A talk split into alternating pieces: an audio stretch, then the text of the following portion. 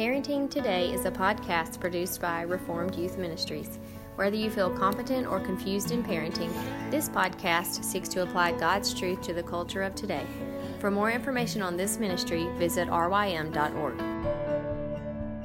Hello, everyone, and welcome to Parenting Today. I'm John Perritt, and my co host is Kurt Cooper. Kurt, good morning. Hey, how's it going, John? Good to be here.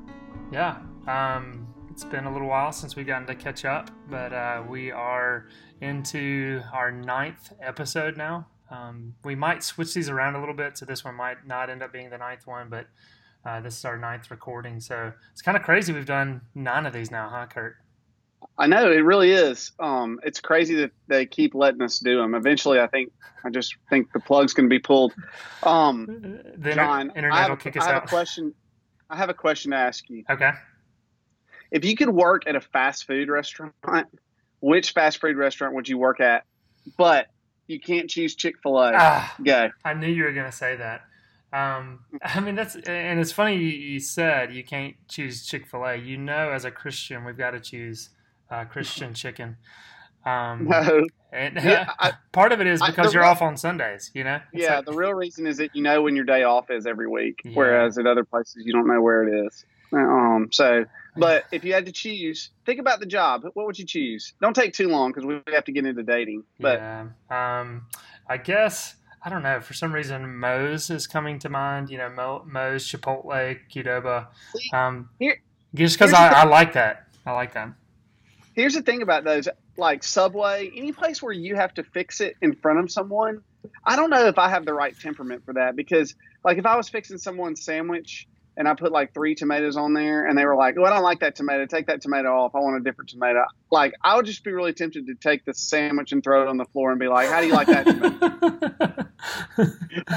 Because I think after like three or four of those happening, I think I don't know. It, it's really. I, I I might like to work in the food industry, but I wouldn't want to prepare the food in front of the person. I, I like Like how you don't have the temperament to, to work it like a subway, but you do have the temperament to be a minister in a church. Because you never have to put up with anything difficult from, No, from I- people. I mean, I, ministers only work two days a week, so it's okay, let's move it on from there. Um, so look, I'm just kidding, guys. yes. Uh, John told me to be to be more sarcastic, so I'm really trying to do that. um, so look, we are about to get into dating and courtship. Um, but I do have a note uh, I put up at the top of the document, so I would not forget to say this. Um, as we, the, the music you hear as we start this podcast and as we close out uh, each week is uh, was created by Joe Deegan, RYM's music uh, ministry coordinator. Um, and I think that's his title. I don't know if you want to look that up while I'm, I'm talking, but all, all of our podcasts, and I should uh, say this too, we've got a student podcast for those who listen. Uh, we hope parents use that as they're driving their ch- children to school or picking them up or for family devotions at night. Please utilize the RYM student podcast. It's um, clips from our summer conferences, three minute clips, five minute clips. Sometimes, I mean, there, there was one that was even one minute the other day. So, very brief biblical thoughts we hope that parents can utilize. Uh, so be sure to check that out. If you go to rym.org slash resources, you'll find our podcasts. Uh, so be sure to check that out. So the music in front of that podcast was produced by Joe Deegan, um, also for the local youth worker. Uh, so we want to give a shout out to Joe Deegan, and he's got a new album coming out very soon. Um, has three songs you can listen to right now on our website. Um, and we also want to tell our listeners that all the links uh, to everything that we discuss are also on our website. If you go to rym.org uh, slash resources, you'll find our podcasts and you'll see the links there. So um, I know initially, Kurt, we had talked about getting those up, um, but I just wanted to let people know that those are indeed there. Um, so everything you hear as you're driving around listening to this podcast, anything we reference will be uh, on there. Um, Kurt, any, Also, yeah, I was just going to say that I've been um, listening to the this RYM student podcast. Uh, now I haven't listened to every episode yet, but I've listened to some of them, and I really like that. I like that idea because it's it's just snippets of people uh, teaching from RYM, and um, but they're just little you know four minute, five minute little pericopes or little sections, and I just really appreciate. it. I think it's a great idea. I'm surprised that someone hadn't come up with it sooner. So anyway, Yeah. it's, it's awesome. Yeah, we, we really hope uh, families use that. We hope youth workers use it. You know, uh, meeting with a student, uh, picking them up from school, playing that, talking, you know, through it. So we hope people use it, utilize it in uh, various ways. Uh, so, all right, we're talking about dating and courtship today. Uh, Kurt, I remember the, the introductory episode to Parenting Today. We, we talked about us not being experts. Um, and so this would definitely be one of those areas where uh, we, we would benefit from having older parents on this episode, uh, parents who have teenagers currently, or parents who have uh, students beyond the high school years, off in college, or even married. Uh, so you and I, our, our, expertise will be limited for sure. We want to acknowledge that up front, uh, but also remind people, you know, we've both been in student ministry. I've been in student ministry for around 15 years. Kurt, how long have you been doing student ministry?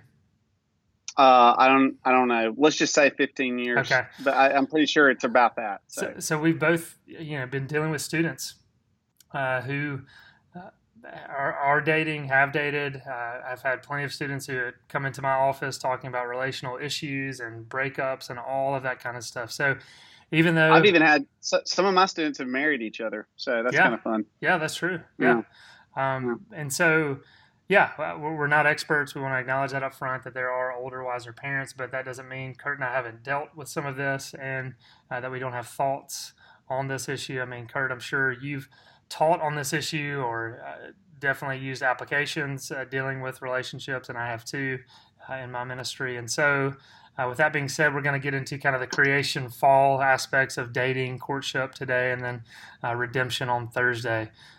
so, I guess let, let, me just begin by saying we, we know, and we've said this on this podcast, that we are created in the image of a triune God. And so we believe that we uh, are hardwired for relationships, uh, that we're created to be in relationship. And so, just kind of speaking broadly about relationships, not necessarily dating first, there's going to be that longing uh, in all of us uh, to be in relationship with others. Uh, I know uh, Paul David Tripp and Tim Lane uh, have the book Relationships a Mess Worth Making. And that was kind of a foundational book for me in understanding relationships. And they talked about that triune uh, reality that's in each of our hearts and how we're created for relationships. And one helpful thing that they said, and then I'm going to let you speak, Kurt, because I feel like I've been speaking too much already, but uh, they talk about kind of the two spectrums uh, as we talk about relationships that we're going to tend towards isolation uh, or mm. or immersion in our relationships. And so there's going to be some of those who are listening who think, okay, they, they tend towards wanting to be in isolation. And then there are going to be those who just are immersed in relationships. And maybe one way to say that is there are going to be introverts and there are going to be extroverts. Um, and so uh, both of those things can be good. Uh, there are times for isolation uh, and you know just being alone and seeking solitude and being alone with the Lord. And uh, there are times where we need to be around each other because we are created for relationships and we need community. And so, I guess that, that would be kind of a, a, foundational thing to recognize in each of us is that we're going to have those tendencies towards isolation, towards immersion, as we're talking about um, relationships. Uh, so those are just some kind of initial thoughts. Kurt, you want to react to that? Yeah, well, I was just, you know, I, I I, I had this under when we get to the fall or what are the problems with our relationships, but I tell my students that there's two mistakes that they can make. One is that they don't need anybody, and the other is that they must have everybody. Hmm. Um, and that I, you see that a lot. Um, you see that work itself out a lot um, with high school students and junior high students. Uh, personally, I, I, didn't really understand what an introvert and extrovert was for a really long time. Um, for a long time, I thought that an extrovert was someone who was loud, and an introvert was someone who was quiet. Um, but the the truth of the matter is, you know, is that an introvert is someone who recharges by being by themselves, and an extrovert is someone who recharges by being in a group. And I think everyone, there's no there's not a right way to be. Like it's not like all Christians have to be extroverts or all Christians need to be introverts. There's not a right. The the question that we have before us when we think about our relationships is how we take the way that God made us, fearfully and wonderfully, and yet scarred with sin, and how we use the gifts that God's given us um, and the body and the personality that God's given us uh, to glorify Him. And that's going to look different for an introvert than an extrovert. Um, our relationships are going to look different based upon you know who we are and what we do. So um, there's room for a pretty broad spectrum uh, mm-hmm. in in Christianity. Uh, I was also going to say that uh, another thing about you know being creating God's image and God is perpetually in relationship, and so we are made for relationships. Is that now, right now, our students?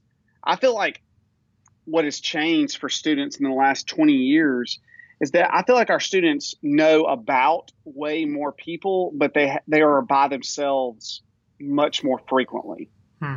Uh, if that makes sense, mm-hmm. that uh, there's a, and I think this is you know we don't want to jump all the way into social media, but we're gonna have to jump into it a little bit when we talk about this topic, yeah. uh, because a lot of relationships end up beginning, ending, or even totally subsisting on that. But is that you know getting our students to understand that texting with someone um, doesn't mean that you have a relationship with them. It's it's one part, but that's you know, or or just because someone follows you, you know, or just because you follow someone doesn't mean that you have a relationship with them. That relationships are messy, um, and if they're not messy, you really need to ask yourself if there's really a relationship there. Hmm.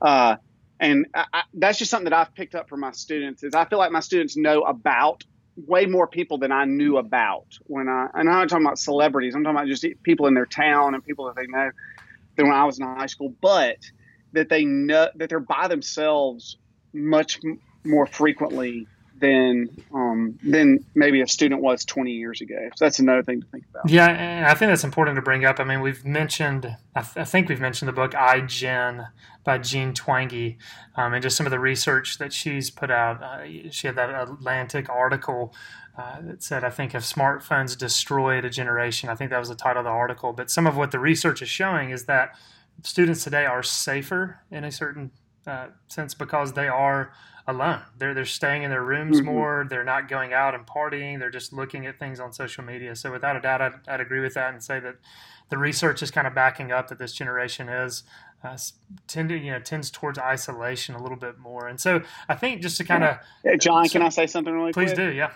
Yeah, sorry. I was just going to say they are safer, just like you're safer if you wear floaties in the pool, but you'll never learn to swim with floaties on. Mm, that's good. So, uh, yeah, and you you can't learn to you can't that that's that's really one of the things I think when we get into what dating looks like now and what like uh, relationship between the sexes looks like now versus what it looked like um, even 20 years ago or 10 years ago is that um, students they they're so used to that mediated communication that it's really kind of setting them up for failure in their dating relationships and um, in their marriages, in their future marriages, and even in their friendships, because uh, they you can't do a like you can't do a marriage via text. Hmm. Um, you know, you can't do a best friend via text. You've got to you've got to be with each other and be present with each other and look people in the eye. I tell,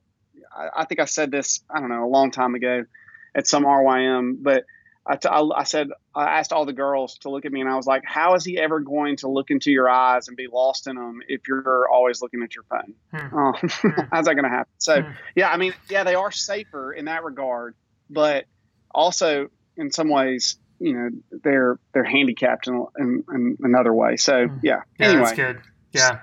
Now, I think that's important. Like you said, we're go- going to have to talk about social media as we get into relationships for sure. I mean, they're, they're glued to their smartphone. So uh, as they're, you know, going to the movies or out to eat, uh, they're going to have their smartphones with them and be glued to them. So um, it's going to be an aspect of this conversation for sure. And so I think just kind of moving I on. Like, sorry, I, no, just one other thing before we move on is like.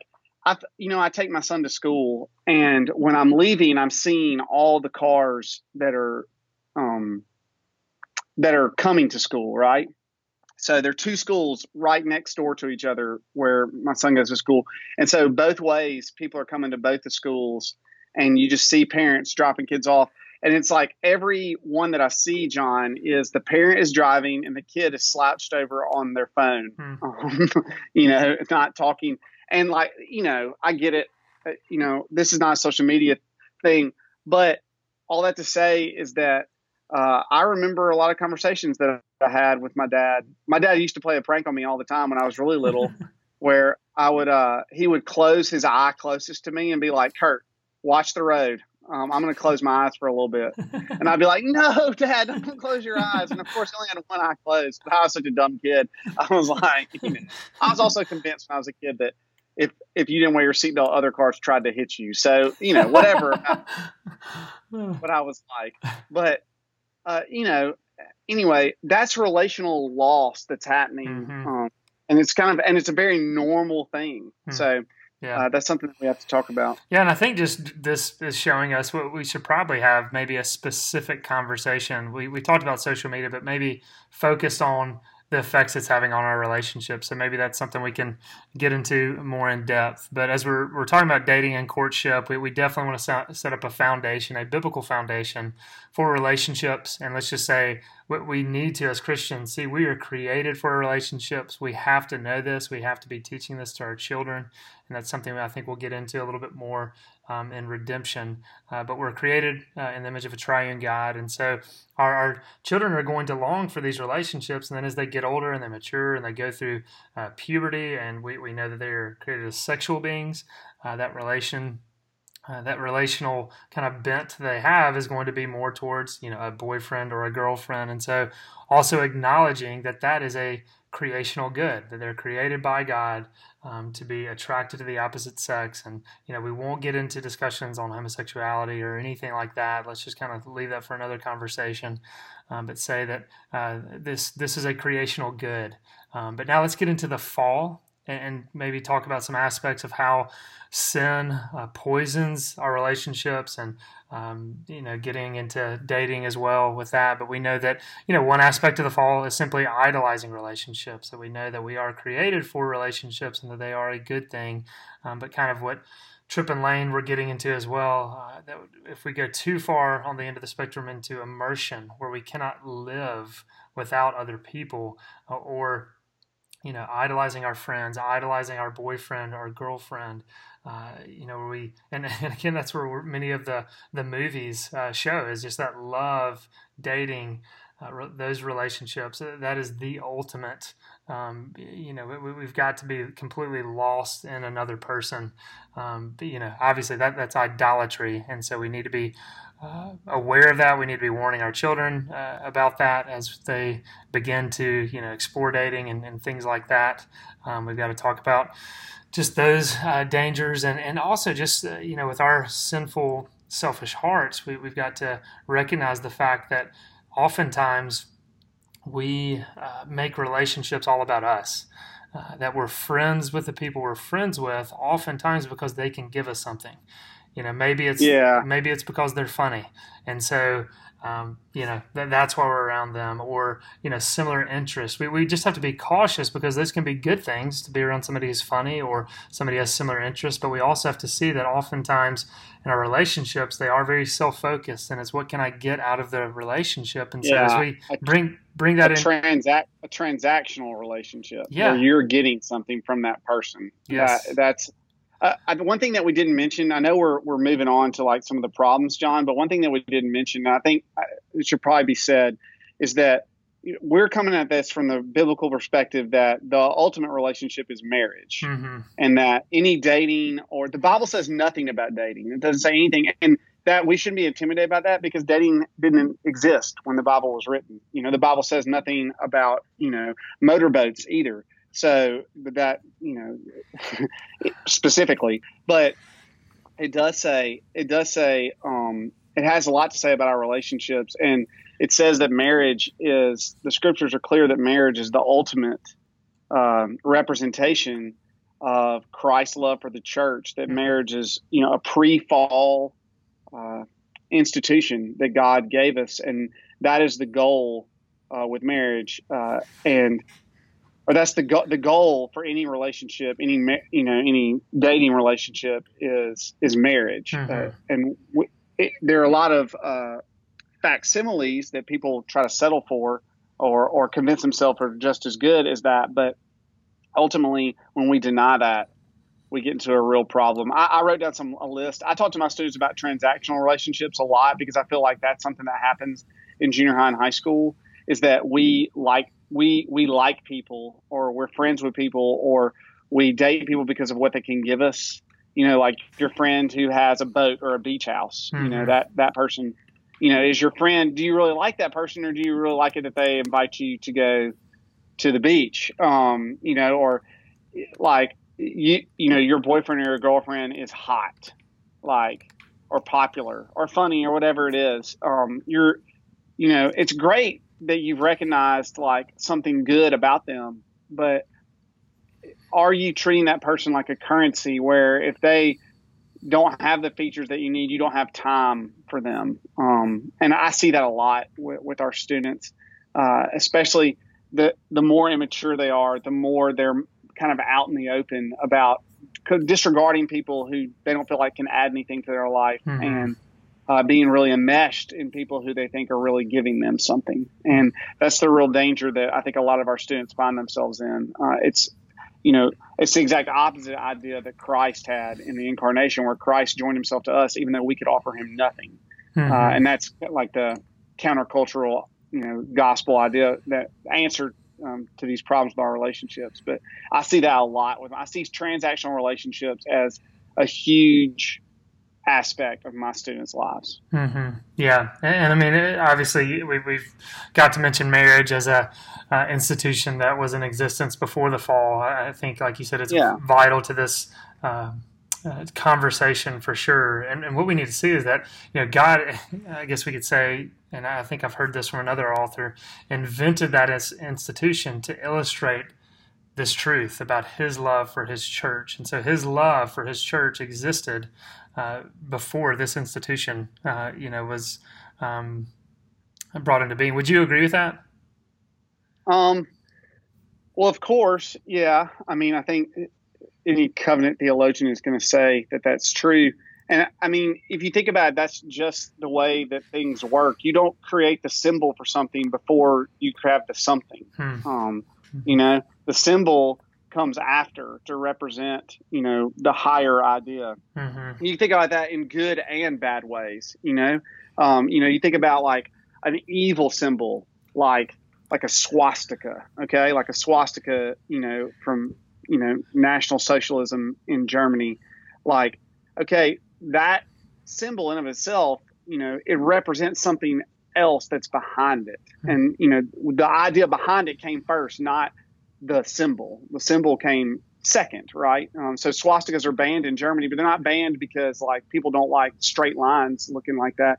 they're banned because of what that idea represents. And you know, and the same is true about marriage: is that God loves His church, and He gave us this sign, this really important sign that shows us, um, that shows us, gives us a picture. I mean, this is what God always does, though. I mean, I know that you know this, John, but like this is what He does: is He gives us a picture that tells us way more um, than uh, about who he is and what he wants to mm-hmm. accomplish. And, and it, you know, that's what marriage is. It's not just that, though. It's mm-hmm. something more than that, too. And so, yeah, um, definitely. And, yeah. and I think it's important, I mean, bringing that up uh, to, to make this point that we we have to see as Christians, we have to be wise enough and discerning enough uh, to see that not only, okay, God – created the institution of marriage. And this is going to be an obvious statement, but we must see that Satan is going to do absolutely everything he can to undermine that, to destroy that, to attack yeah. to attack that.